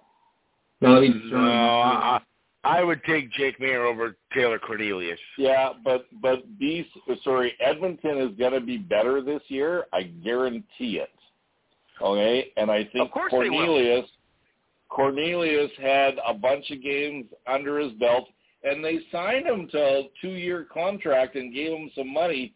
I guarantee he's going to be better this year. Don't count don't count Edmonton out, and and this is me talking about a Chris Jones team that you keep on Yeah. talking to me about Chris Jones, and I tend to agree with you this year. They're going to be oh, better. Oh, they're I definitely going to be a better team. I have no doubt about it. But they're going to be fighting for a playoff position, and it's going to be a crossover. They better be a better team in that market. They can't afford not to have a good, a better year. I mean, I I I don't like to be a homer here, but I am putting BC number two in the West behind Winnipeg, putting Calgary in third, Edmonton a very close fourth, Saskatchewan in the basement.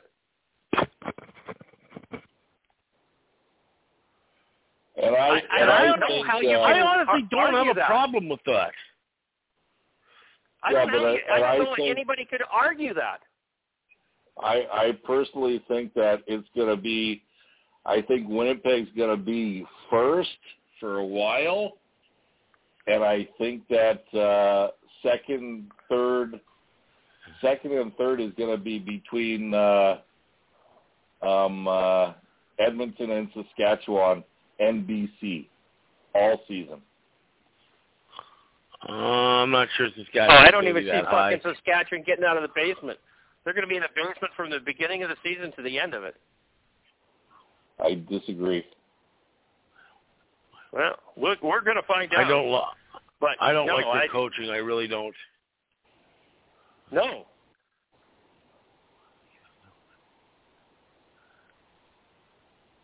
I mean, when you admit that you should have fired your entire coaching staff but can't because of the salary management gap, you're you're in trouble.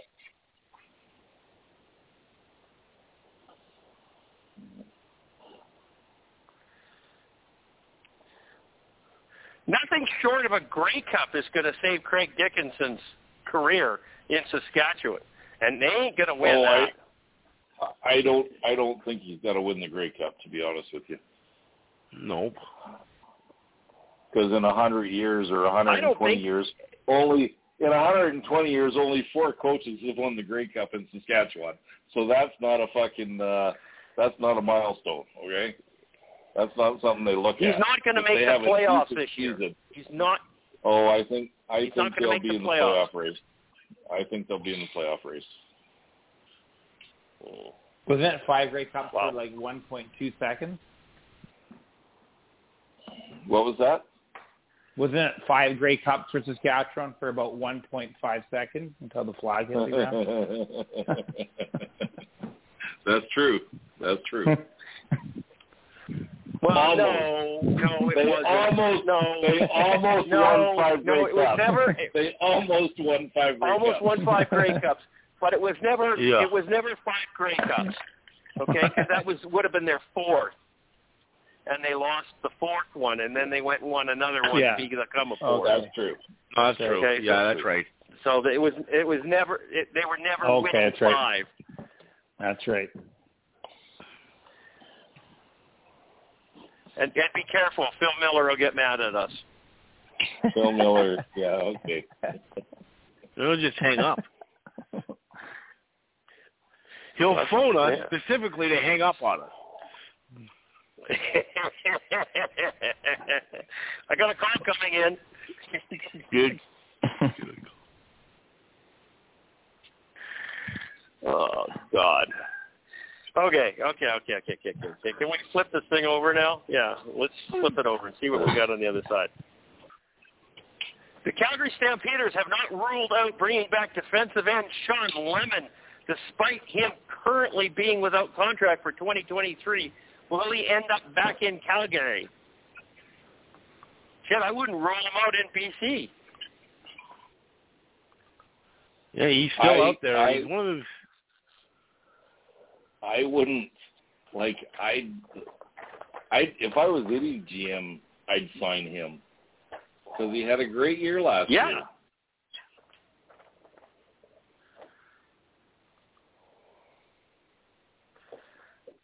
So Calgary. Trying to phonetically pronounce Calgary the way that Charles spelt it. Hmm.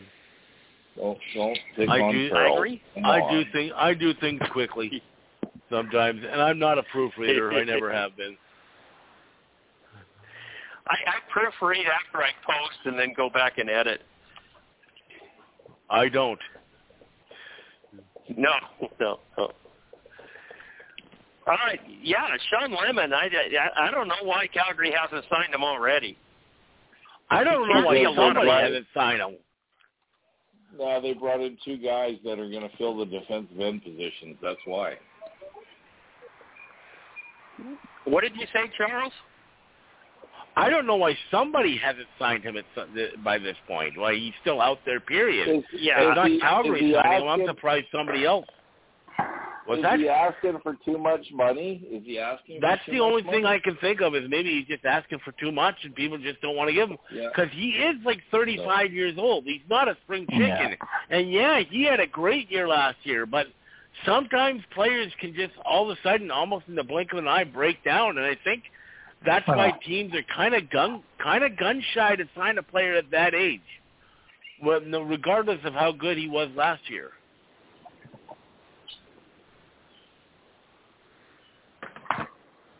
Mm, I don't know. Go look at Charleston Hughes.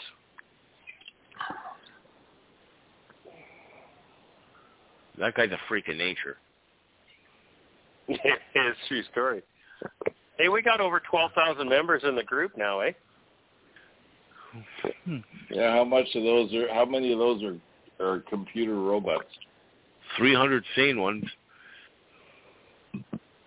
I don't know. I, I'm doing a pretty good job keeping those computers out. Yeah. Are you? It's a lot of work. Okay.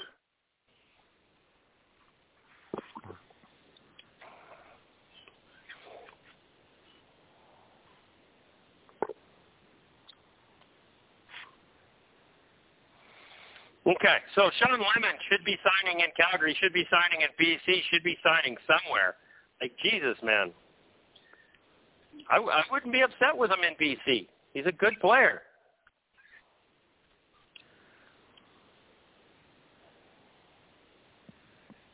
Well, Oh, no, every- Charles, every- where you did know you what? get this one from? Every year, Which one? What? Go ahead. every every year BC signs Shawn, Shawn Lemon. He plays well for them. Yeah, and then Oh, they he never does. re-sign him. So it's that. I would, That's what I don't understand. I've never understood because every time they've had him, I've wanted them to keep him, and they never do. I I don't know. Maybe he asked for too much money. Who knows? It could be. Kenny kick. Kenny kick. Yeah, the Bombers Kenny might what? want him if he can kick. if, if he can kick, maybe the Bombers would want him. that was where I was going with that.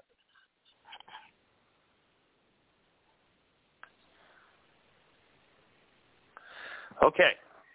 So this next one here has been a a, a, a huge. Um, what's the word I'm looking for here?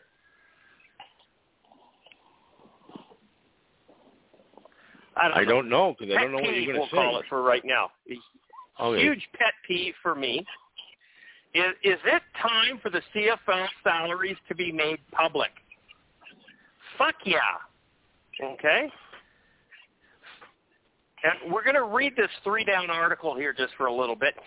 Fans of most sports love free agency. Aspiring armchair general managers can quickly check online to see the calorie, salary cap status of their favorite team, how long contracts go, and what the team's financial future could look like. Those numbers allow for the most ardent fans to keep the discussion going year-round, proposing potential trades and generally keeping their sports front of mind.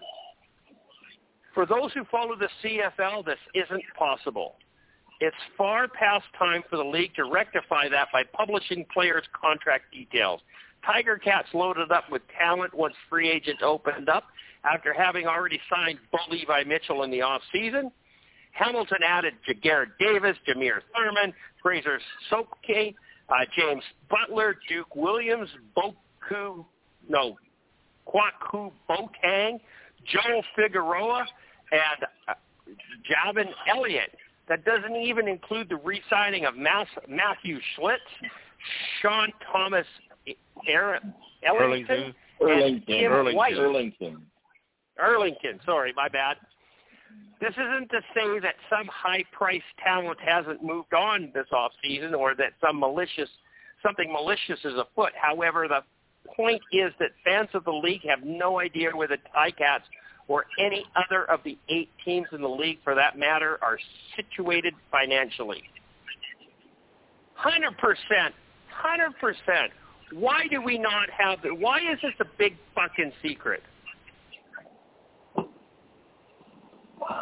Private owners, the private owners, I think, don't want to have uh, those financials released. No, but uh, other And- and sports you- leagues you're like not the releasing NHL and the stuff like that, financials they for the got team. private owners. Every team in the C in the NFL except one are, have private owners. There's only one community-owned team in the NFL.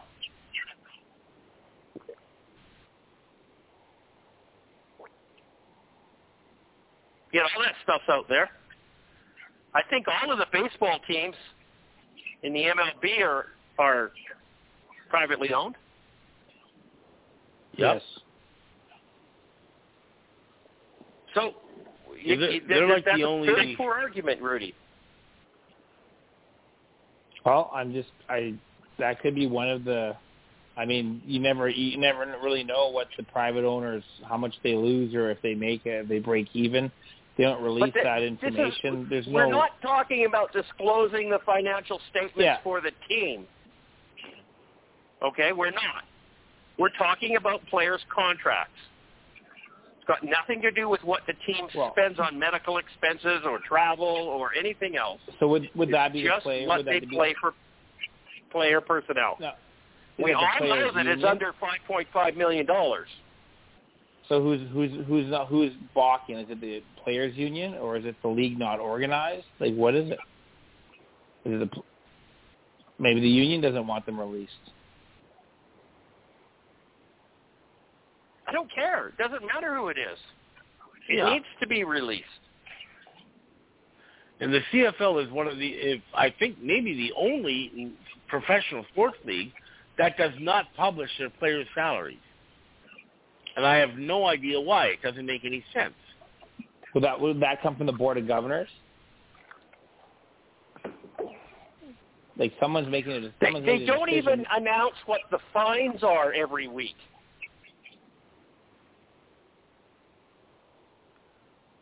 Been fined the Which is maximum, or they've been fined absurd. half the maximum, or he's been fined. There's been a fine for his play. Yeah, what was it? Twelve bucks? Are you so embarrassed about what your financial status is? You, you don't tell anybody? We find him a case of root beer.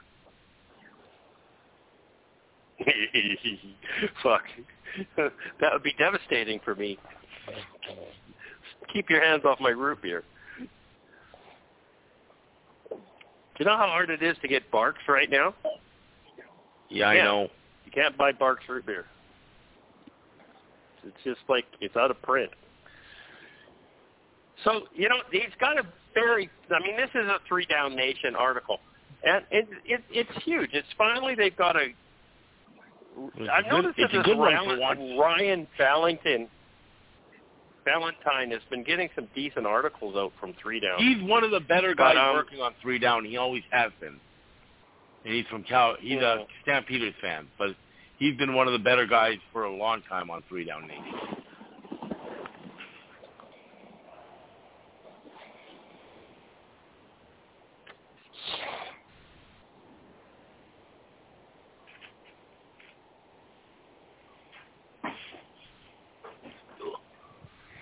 I don't know, William.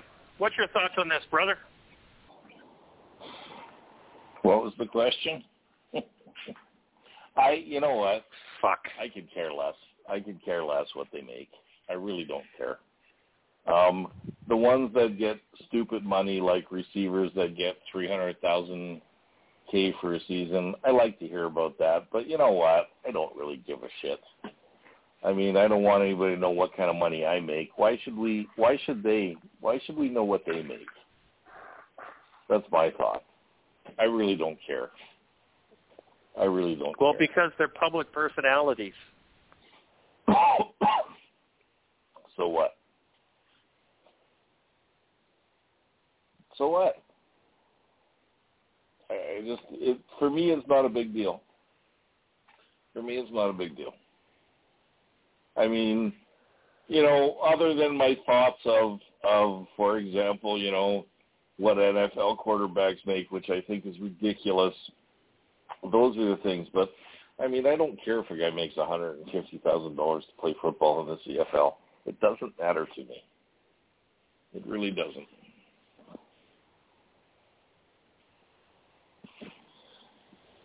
Anyways, ask somebody else. You might get a better answer. Rudy. Yep.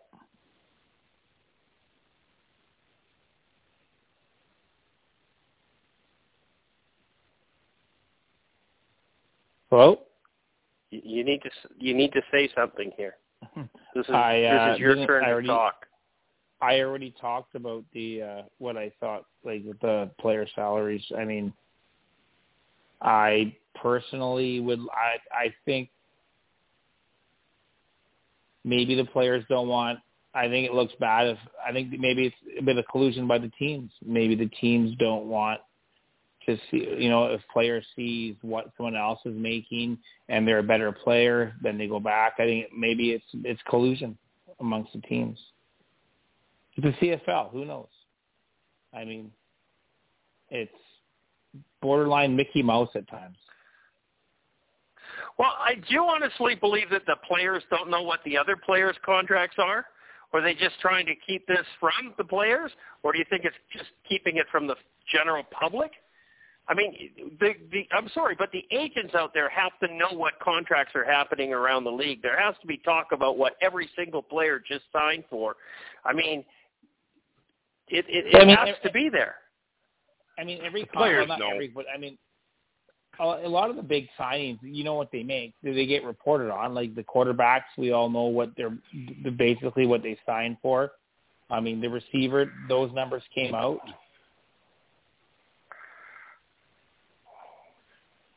So I mean, it's not totally. If they're not public, it's easy to cheat on the salary cap. Yeah, basically, I mean, that's, and that's kind of what still, Montreal was still, doing. You can still well, cheat they on have to the register with. Yeah, They have to register with the league, not. though. Yeah. I, I I don't know. They the league has been talking for years about transparency, and yet they're the worst at covering everything up. I, I 100% agree with this guy. It is time for these salaries to be made public. Well, that would It just just- be it- that would take. It just Well, the It just commissioner would have happen. to. The commissioner would would he not have like he at a at their next board meeting they could just say hey we're you know I I, I couldn't see the union denying that like that would get in the way of that. So yeah, I I can see think- the union not wanting that. But if the maybe they would because if the pu- the Yeah. salaries are made public and everyone knows who's making what, yeah when a player comes up for renegotiation, you've got a better idea of uh, yeah. what your peers are making, and might be easier to get more money. It's probably the league that would be more reluctant. Well, that goes back to my my my my collusion thought that maybe the teams are saying, well, let's not release, you know, all the all the Hmm. salary numbers. That actually Keep does the players- a lot. Excuse me here just for a second. I there is a small little club in here of free of of player agents, okay? And every one of them knows what their clients signed for. Yeah, and And that information is that, passed around between them. That is not something that Yeah. they keep tight to the chest. that's that's okay? true. So every player out there knows what every other player signed for. You're not trying to fool a player by saying, "Well, nobody out there in the league is getting that much money." Uh, it's it's not happening. The- Everybody out there knows exactly what every other player is getting. It's not a secret. It's only being Maybe- kept from the general public. Maybe it's bad PR that a Canadian makes way more than an American in some cases that he's half as good But at. that's a fact. We, We already knew that. this. Hell, uh, we knew Lemar Durant was the highest paid player on the Lions that one year, or the highest paid But- receiver, anyways. But I think when That wasn't when, a when secret. It's, but when it's when it's in black and white, and for everyone to see, I mean, people that follow the CFL and and and closely and and dig for that stuff, but that was just like, you know, readily available, one click away on a computer screen or you know a newspaper or whatever. I think that would be that would that would circulate a lot quicker. Just a thought. I mean, we don't know, right? We're we're basically no one knows what the real reason is, so we're just kind of guessing here.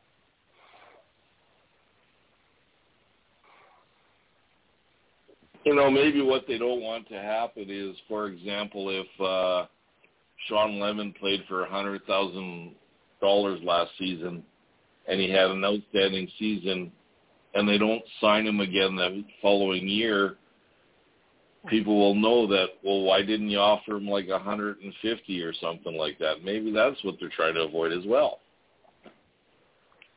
Why is the te- team so cheap and not signing our star players back? You know what I mean? Who knows? Never been an issue for me though. Don't care. Yeah, it's because you don't really follow the, the business side of football. And, and that's kind of, I follow the business side of football more than I care about the play. and that's always been my thing. Is that I love to watch play the play the owner, play the GM far better than I want to be the running back.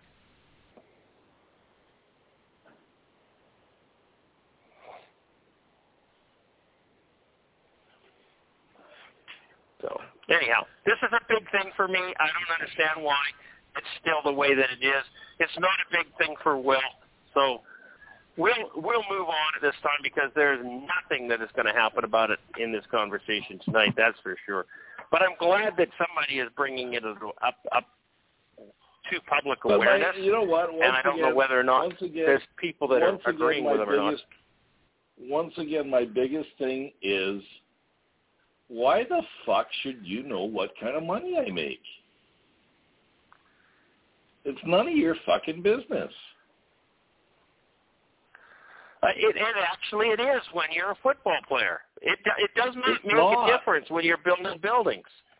Uh, but it no, is. it doesn't make a difference. Why how does it make it? Explain to me. Explain to me how it makes a difference. Well, if ticket prices are tied to makes players' salaries, it could be there.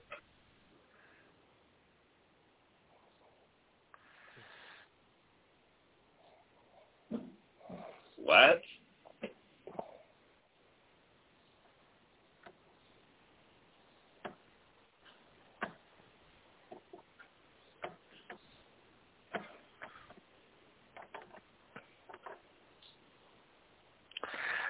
well, we'll see what happens. I don't know. But I don't think anything is going to change. No, probably no, not. I don't either. Anyways, go ahead. Move on. Must be something else to talk about. Not much. Jamie Oh, Nye okay. gives us the best under the radar. Jamie Nye, uh, Nye, yes, Saskatchewan Rough Rider wannabe, uh, gives us the best under the radar signings for each team. So let's look at Jamie Nye's best under the radar signings for each team. We have in Okay. the Edmonton Elks signed linebacker Kevin Francis. Who's he? I've never heard of him before. You know what? He, a lot of people, and this is why I think they say he's un, it's under the radar because a lot of people haven't heard of him. But in reality, he led the CFL in special teams tackles last year Yeah, with BC. So amazing special teams player. yeah, yeah. And special teams obviously isn't the most uh, most interesting uh, position, obviously, but it can be very, very important. Oh, but special teams have kickers on them, don't they? So that's really important, actually. Should have seen where that was going. Oh, I, you didn't see where that was going. I don't know. You're very naive there, Carl. Uh, BC Well, I Lions guess. signed offensive lineman Chris Schluger. BC lost two offensive linemen in free agency, Joel Figueroa and Peter Godber. But Peter Godber was replaced by Michael Couture, so that was definitely an upgrade. Uh, Joel Figueroa was a big loss, but who is Chris Schluger? Anybody? He is an offensive left. Is he going to be the future left tackle of the of the BC Lions? Isn't that Could what be. Figueroa played? That's kind of my guess. Yeah, well, that's what that's what Joel plays, but I, I don't see anywhere where he says that this guy is going to take take his place. I don't know. Okay, um, over to Calgary, the linebacker Silas Stewart. Well, he wasn't a free agent signing. Wasn't he? He's still under Was contract. he already with no, Calgary? He's still under, he's still under contract. Yes. Oh, Yeah, okay. Then why is he on this list? Good job there, Jamie I don't know. Well, it says it says no. Calgary Stampeders only signed one free agent in defensive line, Julian Howsare, and you Right. can't can't put him down as a sneaky signing. So I'm going to have to cheat and go with a sneaky re-signing slash extension for Stampeders. Oh, okay. Silas Stewart wins the award. With yeah, and I think Jameer they've Thurman got off to intent- Hamilton. Stewart will fit nicely into the middle. Right, but they obviously brought brought in uh, Micah Awe for a reason as well. Could be competition, Mm-hmm. could be other things, but they've got two or three other guys in in on their roster that can fill that spot in my mind. So Yeah. Okay. Calgary or Saskatchewan uh, Rough Riders. Uh, uh, D linemen, or it's a tie between D lineman Stephen Banks and receiver Shawn Bane Jr. obviously, uh, Jamie Nye didn't watch Shawn Bane Jr. in Calgary last year. Saskatchewan can have him forever. Okay, Yeah, he's not smart enough to I run routes. I don't routes. disagree with you there. Is all I'm. He's not smart enough to run routes. Is all I'm going to say. Okay. Yeah. Okay. Winnipeg Blue Bombers sneaky signing. Who would you say that was there, Rudy? Uh, the punter. They No. the punter. Defensive back Desmond Lawrence. I'm still saying the punter because he maybe he can kick field goals. Who did you say, Christopher? Was it a defensive lineman? Yeah. No, it's a de- defensive back Desmond Lawrence. Oh, Came over from the Okay. Ticats. okay. Some defensive backs Toronto dime a dozen. offensive lineman Darius Ciraco. Soroka? Soraka? I don't know. Anyhow. Big deal. This is a dumb article. Yeah, it is.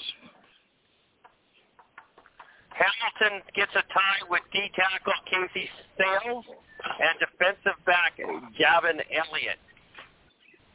That's sneaky. These guys are really sneaky because most of was- us haven't heard of these people. But that's why they're Well, sneaky. no, we had Casey Sayles. I know. I was only kidding. Yeah.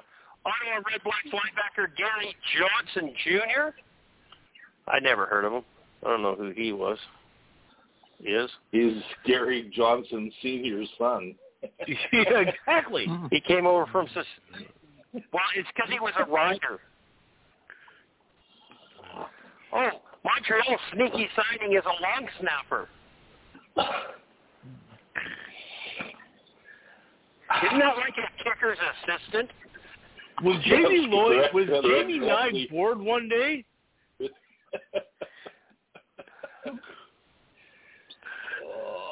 This you was don't need really. speaking pills with This was this article. This was really. There's one comment. One comment on this entire thing. Do you want to know what it is? Yes.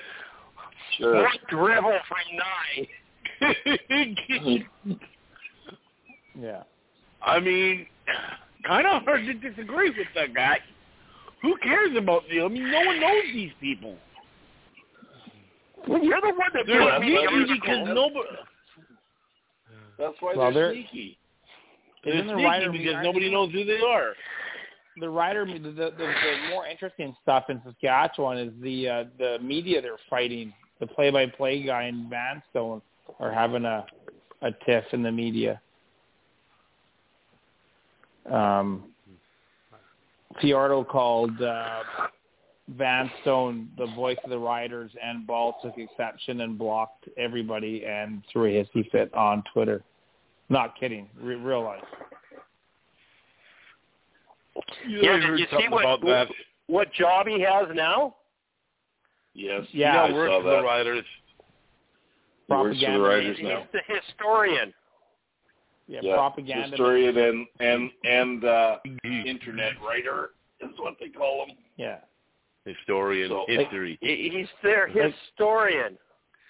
I thought like, he's he got written- hired by ESPN or was going to like London to write or go hired by the BBC. No, he just took a job with the, the Saskatchewan Roughriders doing the same exact thing he did for the Regina Leader Post. There was there's actually no difference. He's probably just getting paid a little more money from Saskatchewan, the, the, football team. Very funny. Just be careful you don't say anything about Craig Reynolds. Look what happened to Rod Pedersen. Oh, yeah, that's right, eh? Out. Out He's doing like all right. that. He's still got his Okay, own show and lives in Florida half the year. Oh, I think he's doing a lot better now than he was before. Probably. I like I I can listen to him now. He's still a homer. He is. But not quite as Not bad. as bad. Not, not as bad. He's at least toned it down somewhat. Yeah. I mean, I like Rod. I talk to him quite regularly, but uh, he's still a homer. Okay, Greg Ellingson, Cody Fajardo, and Jason Maas are the main reasons why he picked the Alouettes over the Riders. Well, Why? Ellingson was hurt all most of last year, so he's got to show he can stay healthy before, you know, we get too excited about him. So instead of going with Trevor Harris and Jake Winicki, he chose Montreal with Cody Fajardo. And Jason Maas. A combination that did not But work that's last a year. that's that's the head coach. That's a head That's coach. and he's not even the OC over there. No. But that's just typical rider delusion, right? Like it doesn't. That's what they do. They, I mean, I I think he's just saying that to get public favor and just get the people on his side. I can't believe that he hon- he honestly believes this crap.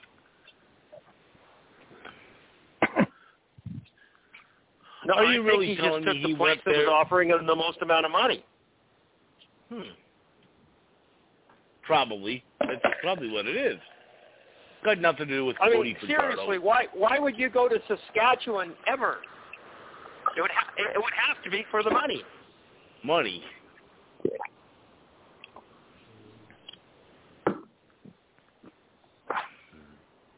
But I honestly don't believe that There's um, a real reason. Greg is there? Ellingson. Yeah, I I honestly don't believe Greg Ellingson woke up one day and said, "Good "Damn, they got Cody Fajardo. I got to go sign there." Oh yeah, Jason Maas is my buddy. He's he's a very calm, Yeah. level-headed coach. Yeah, he did a great job in Edmonton. Let's sign there. I'm in. I Thing like being will carry by Gatorade.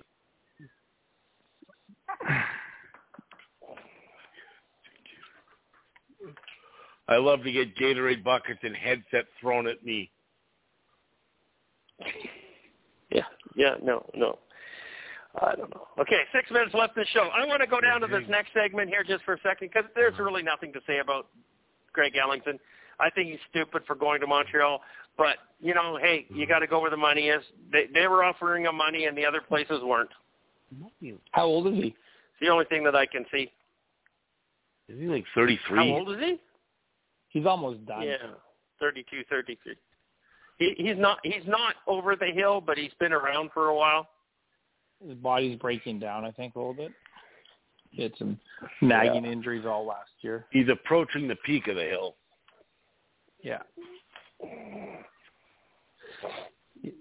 Big box office returns needed for Ticats free agency reboot to be deemed a success. Now, I think the Hamilton Tiger Cats have one of the most consistent attendance records of any of the teams. Uh, Winning or losing, Hamilton still has has Uh, that's not true. Uh, I don't know. I think they're pretty. They're pretty. They had some- they, They are some- very wi- they have a very very stable fan base. Okay, now they and do. always have. Now they do. Since since they've got since they've got moved to Tim Hortons, they have. But when they're at Ivor Wynne, they had some horrible years. 16, 15, 16, 17,000. They had Alouette type attendance. I do not believe that signing a bunch of free agency is going to be good marketing for them to sell out the stadium, which is damn near sold out already. Hmm, I, I don't know if I agree. The, I think it might be. They want to win the Grey Cup. You think it might be? You got a lot they, of need to get to the Grey Cup. Gonna... They need to win a Grey Cup. Yeah, I don't do. think well, they're going to do it this it, year. It, if Why, they, they- don't they go out play this in year and win a East. Grey Cup, they're going to start cleaning house. They play in the East. You got to get you just, seriously. They'll worry about it in October, win a few games. They'll have a one game shot at home in the Grey Cup. If they get have to be into the Grey good. Cup and they're at home, their fan base might win that game Yeah. for them. Yeah, they almost well look at look at in uh, 2021. It was all it was all Ticat fans. Nobody could Honestly, travel. they sh- they should have won that game too. oh yeah, Winnipeg. Like seriously, Winnipeg got lucky in that game. For, fortunate. Oh, they fortunate. did. If Steven Dunbar holds that ball in the end zone, Winnipeg doesn't win that game. Uh, that was a tip pass. That was a great defensive play by Nichols. Mm-hmm. That was amazing. That's the most under. That's an underrated play actually. But yeah, uh, Bombers got lucky, like for, for sure. Whatever happened last year, it kind of evened out. Bombers were due to lose one.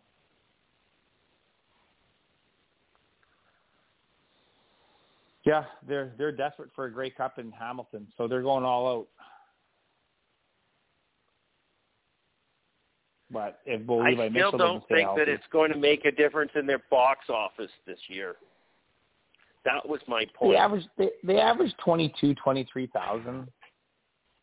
I mean, their box office is pretty good regardless, without all these signings. Yeah. You can get to I mean, yeah, but you, what well how much do you make on twenty two thousand fans a game? Like you're not you're not getting rich.